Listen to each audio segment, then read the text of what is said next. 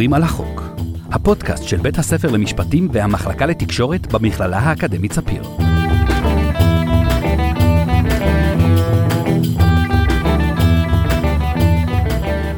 שלום לכם, אנחנו בפרק של עוברים על החוק, הפודקאסט של הסטודנטים והסטודנטיות של בית הספר למשפטים והמחלקה לתקשורת במכללה האקדמית ספיר, בעונה שעוסקת בחופש הבחירה במשפט. אני דוקטור יופי תירוש, ראש בית הספר למשפטים, ואיתי כאן היום הסטודנטית לירז יפה. היי לירז. היי. על מה נדבר היום? אז הפרק היום הולך לעסוק בחופש הבחירה של חלק גדול מהאוכלוסייה. Hmm, אה, נשים? לא, חשבתי שזה מה שתגידי, אבל הפעם אנחנו נדבר דווקא על חופש הבחירה של ילדים. מעניין, כי באמת כשאנחנו חושבים על חופש בחירה, אנחנו לא כל כך חושבים עליו בהקשר של ילדים. נכון, זה, זה בדיוק העניין. כי די ברור לנו שלילדים צריך להיות פחות חופש לבחור, כי הם עוד חסרי יכולת לבחירה אחראית כמו של מבוגרים.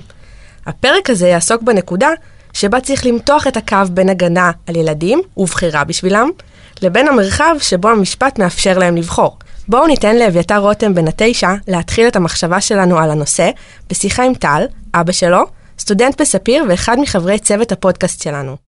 מה שלומך אביוש? הכל בסדר. אם היית יכול להחליט, מה היית רוצה להחליט בעצמך? אני הייתי רוצה להחליט שאנשים ישימו לב לילדים אחרים.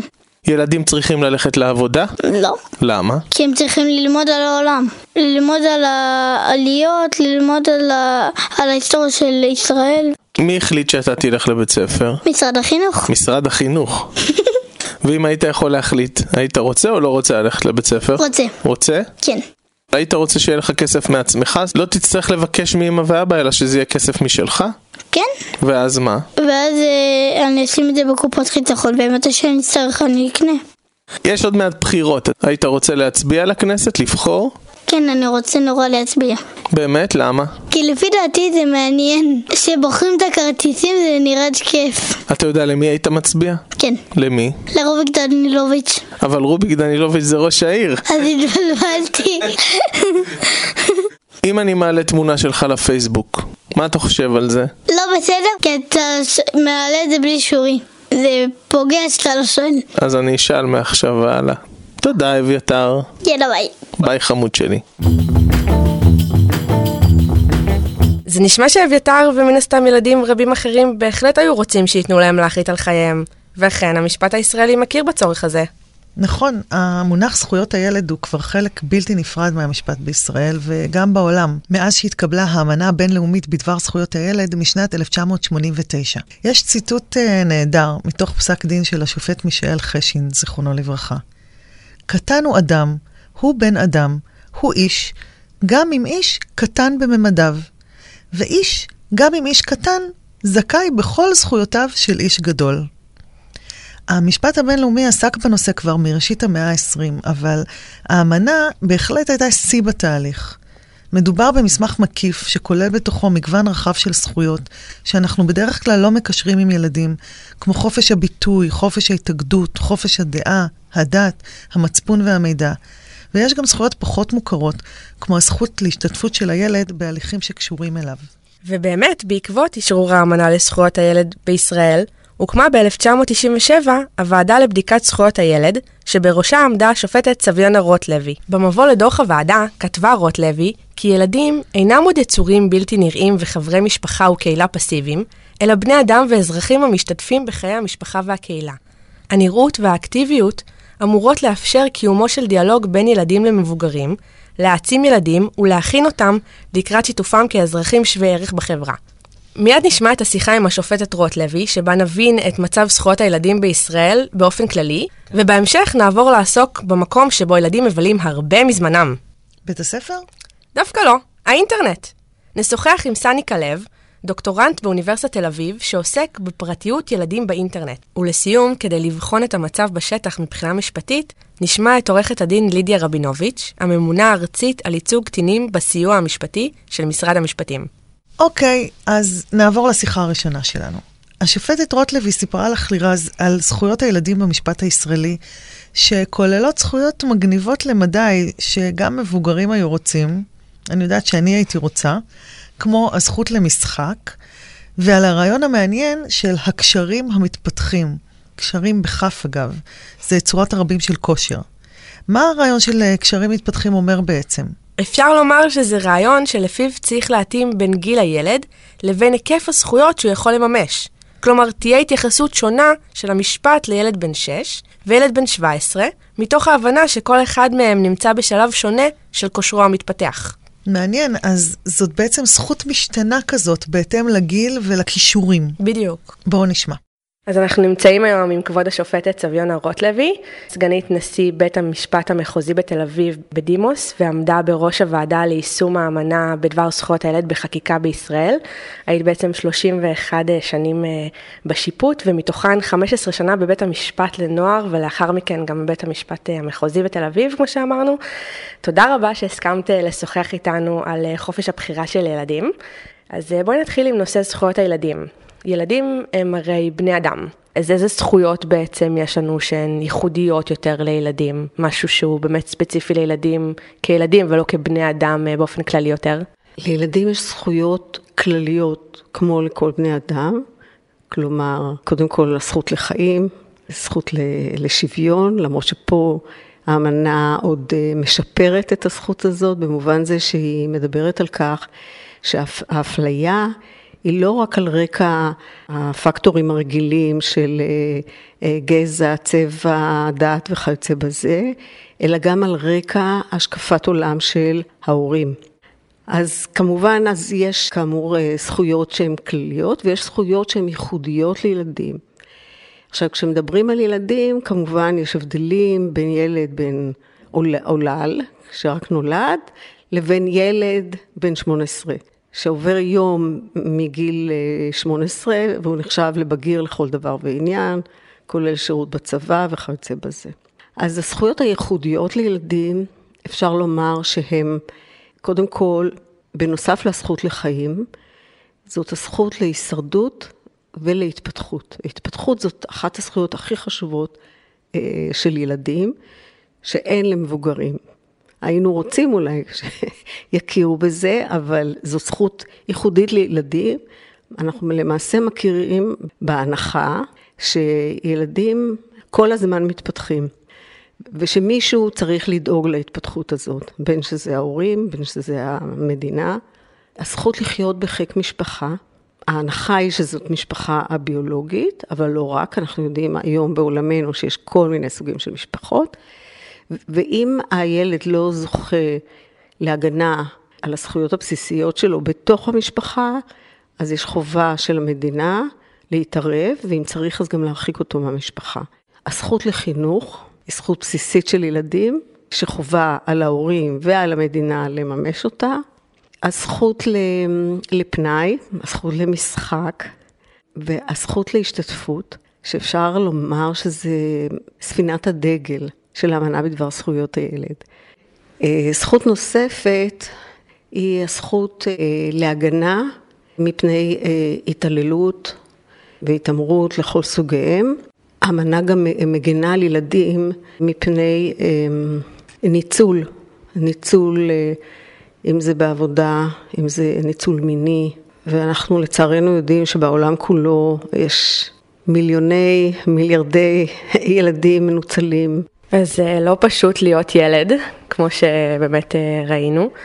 אה, נעבור קצת אולי לוועדה הציבורית שהזכרנו אותה בהתחלה, שעמדת בראשה, שהייתה ב-1997. אה, במבוא של הדוח של הוועדה ציינת, ואני מצטטת, שהילדות נתפסת על פי האמנה כשלב בעל ייחודיות בחיים ולא רק כמסדרון לבגרות. לכן יישום הזכויות של ילדים, במיוחד ככל שהוא נוגע לזכויות אזרחיות ופוליטיות, יכול להיעשות בהדרגה לפי מידת הבגרות והקשרים המתפתחים. אז איך התפיסה הזאת בעצם באה לידי ביטוי אה, בוועדה ואיך העניין הזה של הילדות המתגבשת היה משהו מהותי בוועדה? את יכולה לספר לנו קצת? הנושא של אה, הקשרים המתפתחים של ילדים הוא נתון אה, פסיכולוגי. וסוציולוגי. ודאי שאנחנו, כמי ששיתף בוועדה מומחים מכל התחומים, זה נתון שהיינו חייבים להביא בחשבון, כולל למשל התפתחות מוסרית של ילדים, יש לזה הרבה מחקרים. וההנחה היא ש... שהמשפט חייב להתייחס לילדים, בדרך כלל הוא מתייחס לאנשים תוך אה, חיתוך אה, גילאים. למשל, קבעו שגיל 18 זה גיל אה, בגרות, אז עד ל-18 זה ילדות, ומכאן ואילך, תוך יום אחד, מטילים את כל האחריות. אנחנו חשבנו שהרעיון הזה של קשרים מתפתחים, הוא רעיון שהוא נכון, שאפשר לפתח אותו גם בשפה המשפטית, במובן זה שהחוקים לא ינוסחו בהכרח תמיד עם אה, הכרעה גילאית, אלא גם ייקחו בחשבון את ההתפתחות של ילדים. כשאת מדברת על אה, זכויות אזרחיות ופוליטיות, אז אני יכולה לתת דוגמה נורא בולטת לנושא שהוא מאוד מובהק למבוגר, אבל לא מובהק לילד. למשל, הזכות לתנועה. לגבי מבוגרים, אם יגבילו אותך בזכות לתנועה, את ודאי תתקוממי, תפני לערכאות המתאימות. אבל ילדים, הרבה פעמים אנחנו כהורים, או כמדינה שאחראית עליהם, אנחנו חייבים להגביל את התנועה, כי אחרת אה, זה יכול להזיק להם. למשל, אם יש ילד בן עשר בבית, 11 שרוצה לצאת מתי שהוא רוצה בל, בלילות, ודאי שיש מקום להגביל. אז לכן יש חשיבות להבין את הנושא הזה של, של הקשרים המתפתחים, וצריך לאפשר גם בחקיקה לילדים לקחת לאט לאט חלק בחיים שלהם ובחיים של הציבור. ומשהו מעניין זה שגם ילדים בעצמם לקחו חלק בוועדה, נכון? הם אה, השתתפו, השתתפות פעילה לגמרי. איך זה היה, איך הם בעצם לקחו חלק, איך זה עזר לוועדה? ילדים השתתפו בוועדת המשנה לחינוך באופן אקטיבי, היו חברים בוועדה, אז ברור ששם היה להם מה לומר ומה לתרום.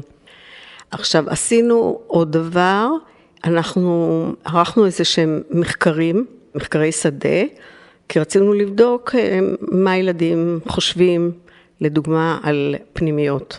והמעניין הוא, וזה באמת נתון מאיר עיניים, זה שאם אנחנו המבוגרים היו שואלים אותנו, מה ילד בפנימייה היה הכי רוצה? אז לא היינו מגיעים לתשובה שקיבלנו מ- מילדים. ואני מדברת על ילדים שהיו בכל מיני, כל הסוגים של פנימיות, גם דתיים, גם לא דתיים, גם פנימיות של חסות הנוער ופנימיות של חינוך. אז הדבר הבסיסי הראשון היה שיכבדו אותם, והדבר המפתיע הוא שילדים אמרו שהם רוצים מגירה משל עצמם.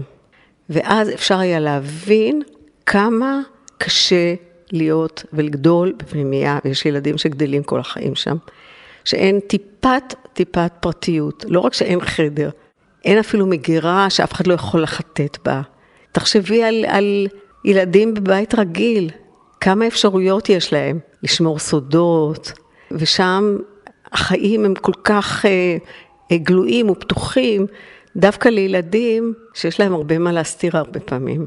אז זה, זה היה נורא מעניין, וזה לימד כמה חשוב לשתף ילדים. טוב, אז זה באמת נושא מרתק שהיינו יכולות אה, להמשיך לדבר עליו עוד שעות, אה, אבל ככה, שאלה לסיום, אם היית יכולה לחוקק חוק אחד במדינה שיכול לקדם ולשפר את הזכויות של ילדים, איזה חוק זה היה בעצם? מה, מה היית מחוקקת? אני הייתי מחוקקת את הזכות להתפתחות של ילדים, ואני אסביר גם למה. כשאנחנו מדברים על זכויות, הרי אנחנו מבינים שמול זכות עומדת חובה של מישהו אחר לקיים את הזכות. ולכן המדינה, לצערי, עד עכשיו, נמנעה מקביעת זכות בסיסית של ילדים כזכות להתפתחות, כי אז היה מחייב אותה לטפל אה, בילדים כאשר ההורים לא יכולים להעניק להם את הזכות להתפתחות, שכמובן אפשר להגדיר אותה, את המשמעות שלה. זה לא התפתחות מקסימלית ואופטימלית, כאילו, אלא ברור, זה, זה משהו בסיסי, אה, שאם הוא היה נחקק בחוק, למעשה, מה זה היה אומר? זה היה אומר שכמו שבחוק חינוך אה, לימוד חובה, קבעו את הזכות של, הבסיסית של ילדים לחינוך, על ההורים מוטלת אחריות לשלוח ילדים לבית ספר, על ילדים, דרך אגב, לא מוטלת האחריות אה, ללמוד, כן? ועל המדינה מוטלת האחריות לפתח את מערכות החינוך, לפקח עליהם, לדאוג להכשרה של מורים וכולי וכולי. אבל זה רק בחינוך. אם זה היה גם בתחומים אחרים, למשל, לא היו פוגעים בטיפות חלב, לא היו פוגעים, בח... מבטלים את אחיות בריאות הציבור, שבהחלט הביטול של השירות הזה גרם לפגם מאוד גדול בנושא של, של התפתחות ילדים ואפשרות לאתר מבעוד מועד בעיות בתוך מערכת החינוך. אז לו היו מחוקקים את הזכות הזאת, לא היו שליש מילדי המדינה חיים מתחת לקו העוני, יכולתי להביא עוד ועוד דוגמאות. אם זה יהיה, אז אני יודעת שמצבם של ילדים בישראל יהיה הרבה יותר טוב. תודה רבה לכבוד השופטת אה, לשעבר סביונה רוטלוי. מדהים מה לומדים כששואלים ילדים. הקטע עם המגירה די טלטל אותי. כן, גם אותי האמת. אבל פרטיות זה לא רק מקום פיזי כמו מגירה. המרואיין הבא שלנו, סני כלב, דוקטורנט מאוניברסיטת תל אביב, עוסק בהיבט לא מוחשי אבל מאוד חשוב היום של פרטיות ילדים, האינטרנט. סני ניסח מסמך מדיניות עבור איגוד האינטרנט הישראלי להסדרת סוגיית פרטיות ילדים בדין הישראלי.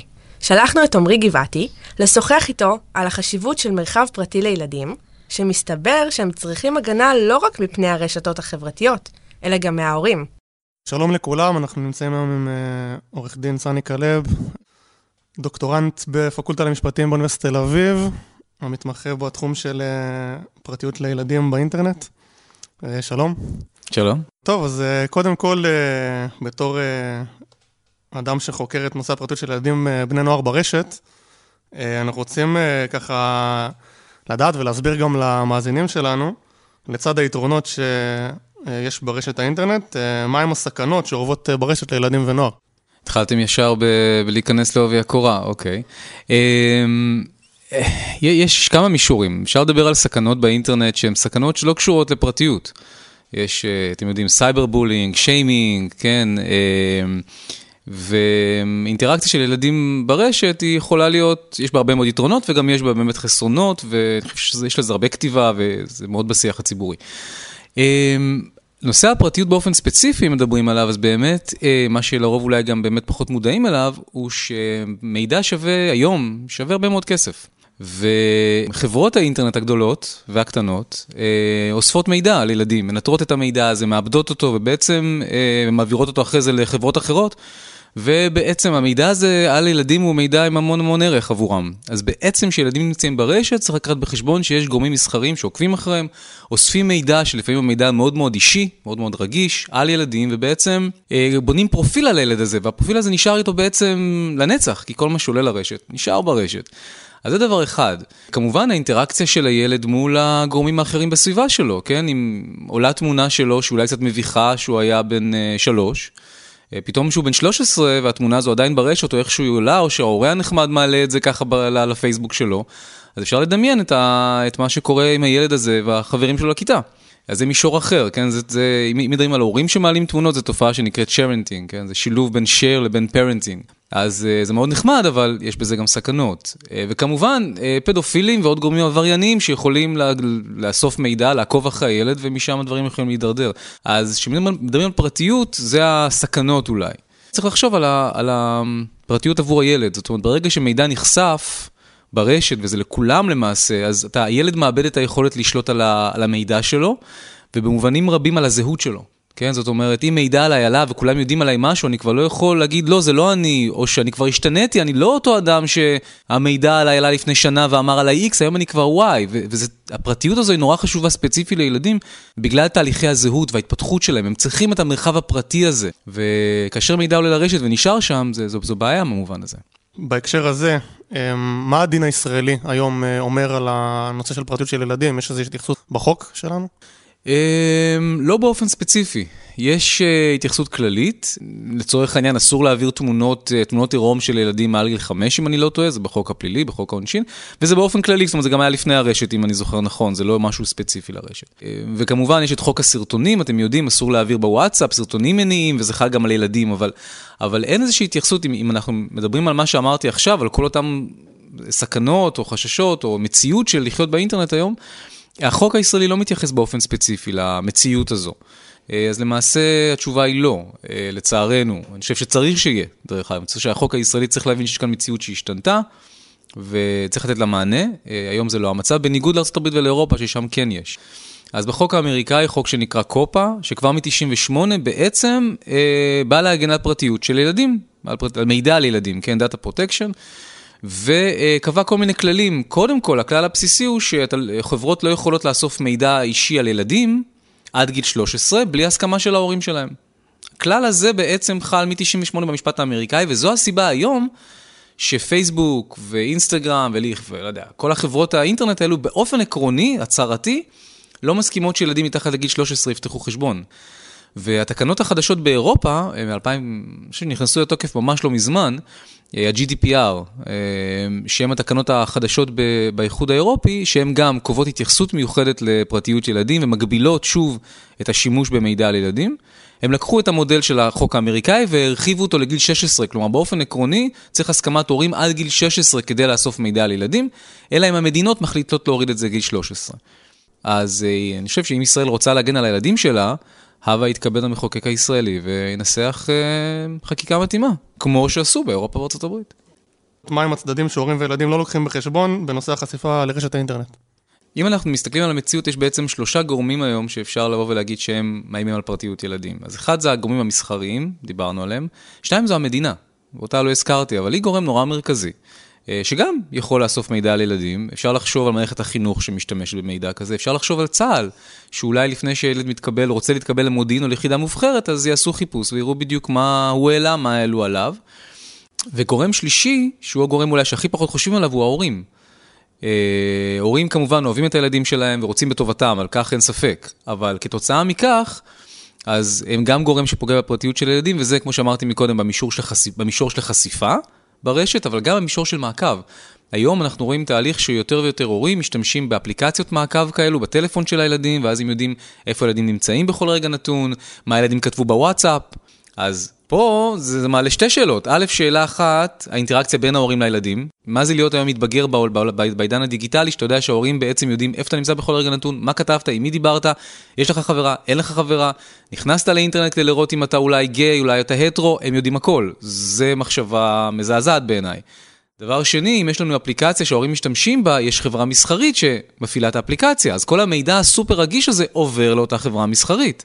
אז אנחנו מבינים שמתוך שלושת הגורמים האלו, שיש ביניהם גם העברת מידע, כן, כיווני זרימה אחד מן השני, יש פה בעיה. כן, בדוח שאתה היית אחד מהמנסחים שלו, בנושא פרטיות ילדים בעידן האינטרנט, מדיניות הסדרה מוצאת. הצעת למעשה מספר uh, הצעות בנוגע לחוק uh, שיסדיר את הנושא המשפטי, אתה יכול להרחיב על כך קצת? לא נושא פשוט. כן, לא נושא פשוט, ונכון שבמסגרת דוח שכתבתי אז עלו כמה רעיונות. אמ, הדוח נכתב דרך אגב אה, ביוזמת של איגוד האינטרנט הישראלי. לטעמי צריך לחשוב על מספר כיוונים. קודם כל, אמ, אפשר לחשוב על, על הגבלה, או לנסות להגביל את השימוש במידע לילדים עד גיל 13. גורמים מסחריים ישראלים, לדוגמה, לא יודע, ynet לצורך העניין, בסדר? ש... או כל מיני חברות, כל מיני אתרי אינטרנט ישראלים. ברגע שהם פונים לקהל של ילדים צעירים, נגיד לדוגמה עד גיל 13, פשוט לקבוע ש... שהם לא יכולים להשתמש במידע הזה לצרכים מסחריים. זו דוגמה אחת. דוגמה שנייה היא לאפשר לילדים למחוק מידע. Uh, היום זה, זה, זה מגיע מתוך התפיסה של הזכות להישכח, the right to be forgotten, שהיא שוב היא מקובלת במשפט האירופי, לא בישראל עדיין, ואז ההנחה היא שאם באמת ילדים העלו מידע על עצמם, או שהעלו עליהם מידע, ובאמת זה לא היה ממש בשליטה שלהם, או שאנחנו רוצים להעניק להם את האפשרות להתפתח, נכון?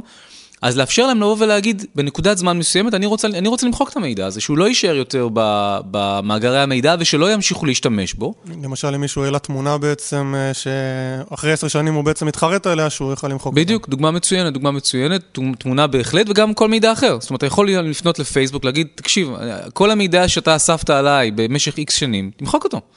כי הייתי ילד בזמן שזה עלה. ואני אפילו חשבתי על רעיון של, אה, של אתה יודע, אה, אה, לקבוע אולי איזשהו סוג של, נניח, גיל 18, כן, הרף הזה, שבגיל 18 חברות מסחריות צריכות למחוק את כל המידע שיש להם על ילדים, אלא אם הילדים פנו אליהם וביקשו להשאיר את המידע הזה.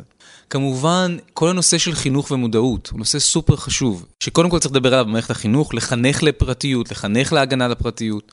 צריך ללמד הורים מה זה אומר. אם הורים צריכים להגן על הפרטיות של הילדים שלהם, אני אספר לכם חדשות מרעישות, רוב ההורים אין להם מושג איך עושים את זה. בסדר? להפך, בדרך כלל בגלל שהם רוצים להגן על הילדים, אז הם פוגעים בפרטיות שלהם. בדיוק, בדיוק. וזה נובע, א', מחוסר מודעות, כי הורים הם באמת גורם שרוצה בטובת הילד, אז זה אין ויכוח, פה זה כאילו יותר קל. אז, אז בואו נדבר על זה, וחלק ממה שאתם עושים פה, ואני מברך אתכם על זה, זה בדיוק, בדיוק העניין הזה.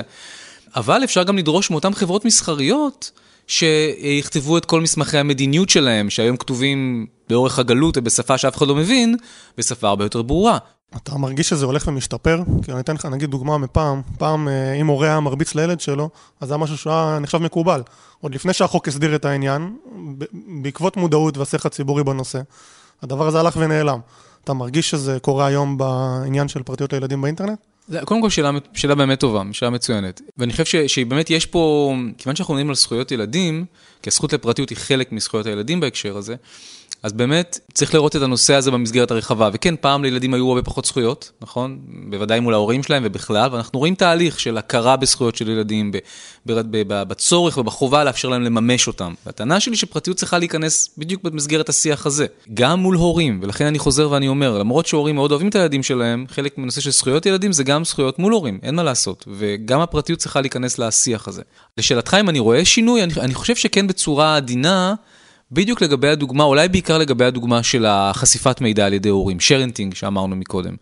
אה, כי אני חושב שאם היית מסתכל לפני שנתיים-שלוש, כל אחד היה מעלה תמונות, הכל בסדר, הכל נפלא, מה רע, הנה, הנה, הילד שלי פה, הילד שלי שם. והיום יש לזה יותר מודעות, אני חושב. אני חושב שמתחילים לראות שינוי, זה עדיין לא נראה במספרים, אבל מתחילים לראות שינוי. אז זה התחלה, זה התחלה. אם אנחנו מבינים את החשיבות של, הפר... של הרשת לחיי ילדים, עוד פעם, יש היום, הם, הם מדברים עם החברים שלהם שם, הם מתפתחים שם, יש, יש לזה גם, גם מישורים מאוד חשובים.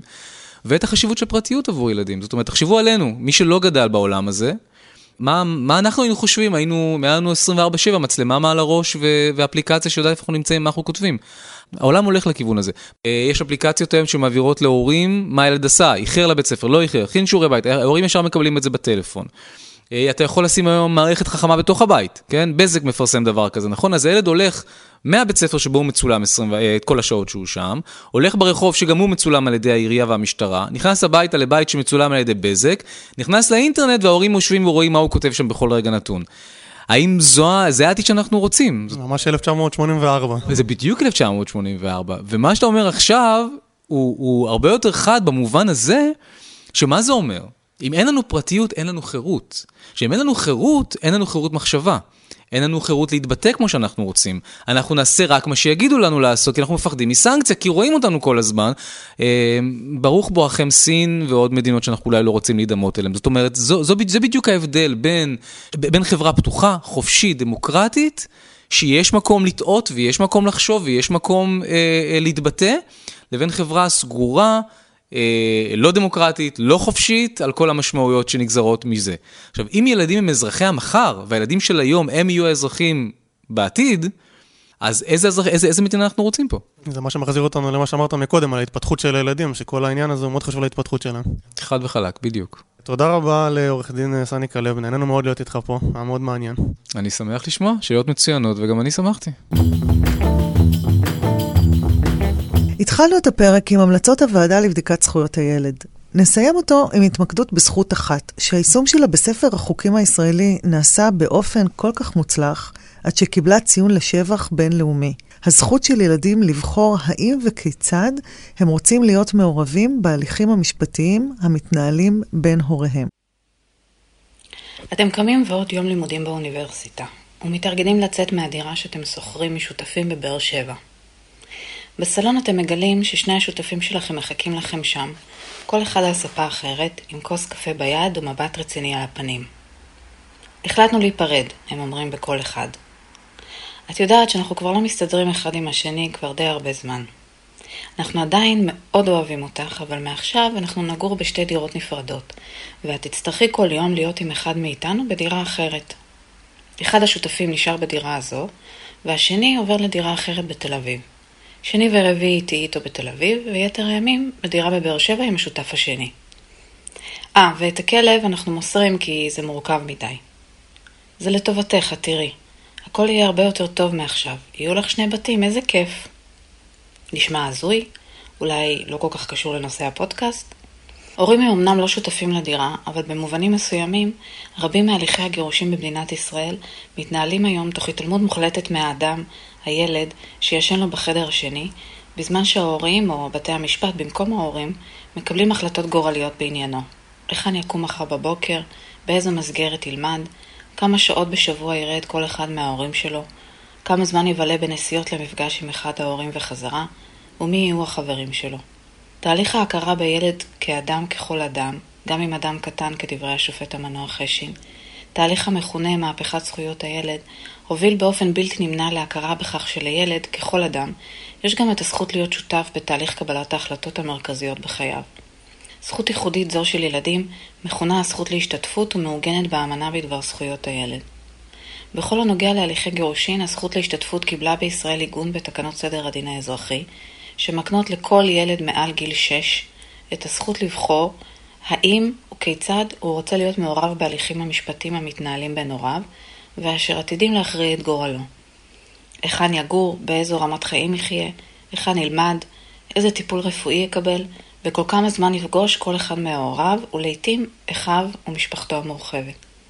בקצרה, התקנות קובעות כי ערכאה שדנה בסוגיה הנוגעת לזכויות הילד, חייבת להפנות את ההורים ליחידת הסיוע שליד בית המשפט, על מנת שזאת תיפגש עם הילד ותסביר לו על זכותו להשמיע את עמדותיו, רצונותיו ותחושותיו בפני יחידת הסיוע או בפני בית המשפט.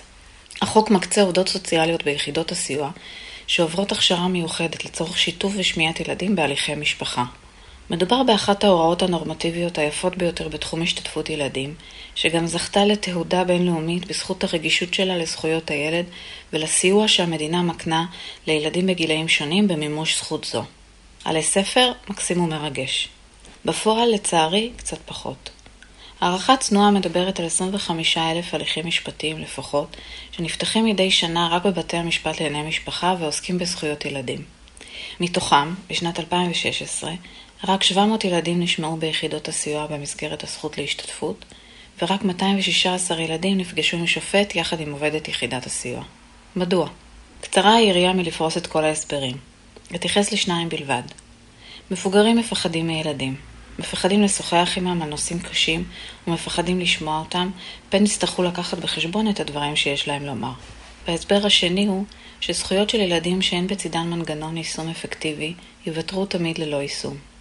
כשם שילדים אינם יכולים להשפיע על אינטרסים פוליטיים מערכתיים, משום שהם נעדרי כוח פוליטי, כך הם גם לא יכולים לממש את זכויותיהם ללא עזרה של אדם מבוגר.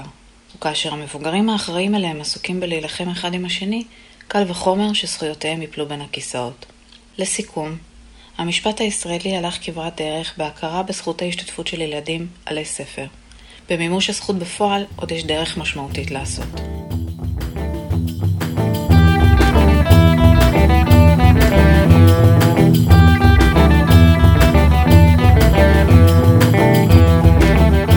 תודה שהאזנתם לעוד פרק של עוברים על החוק, הפודקאסט של הסטודנטים והסטודנטיות של בית הספר למשפטים והמחלקה לתקשורת במכללה האקדמית ספיר.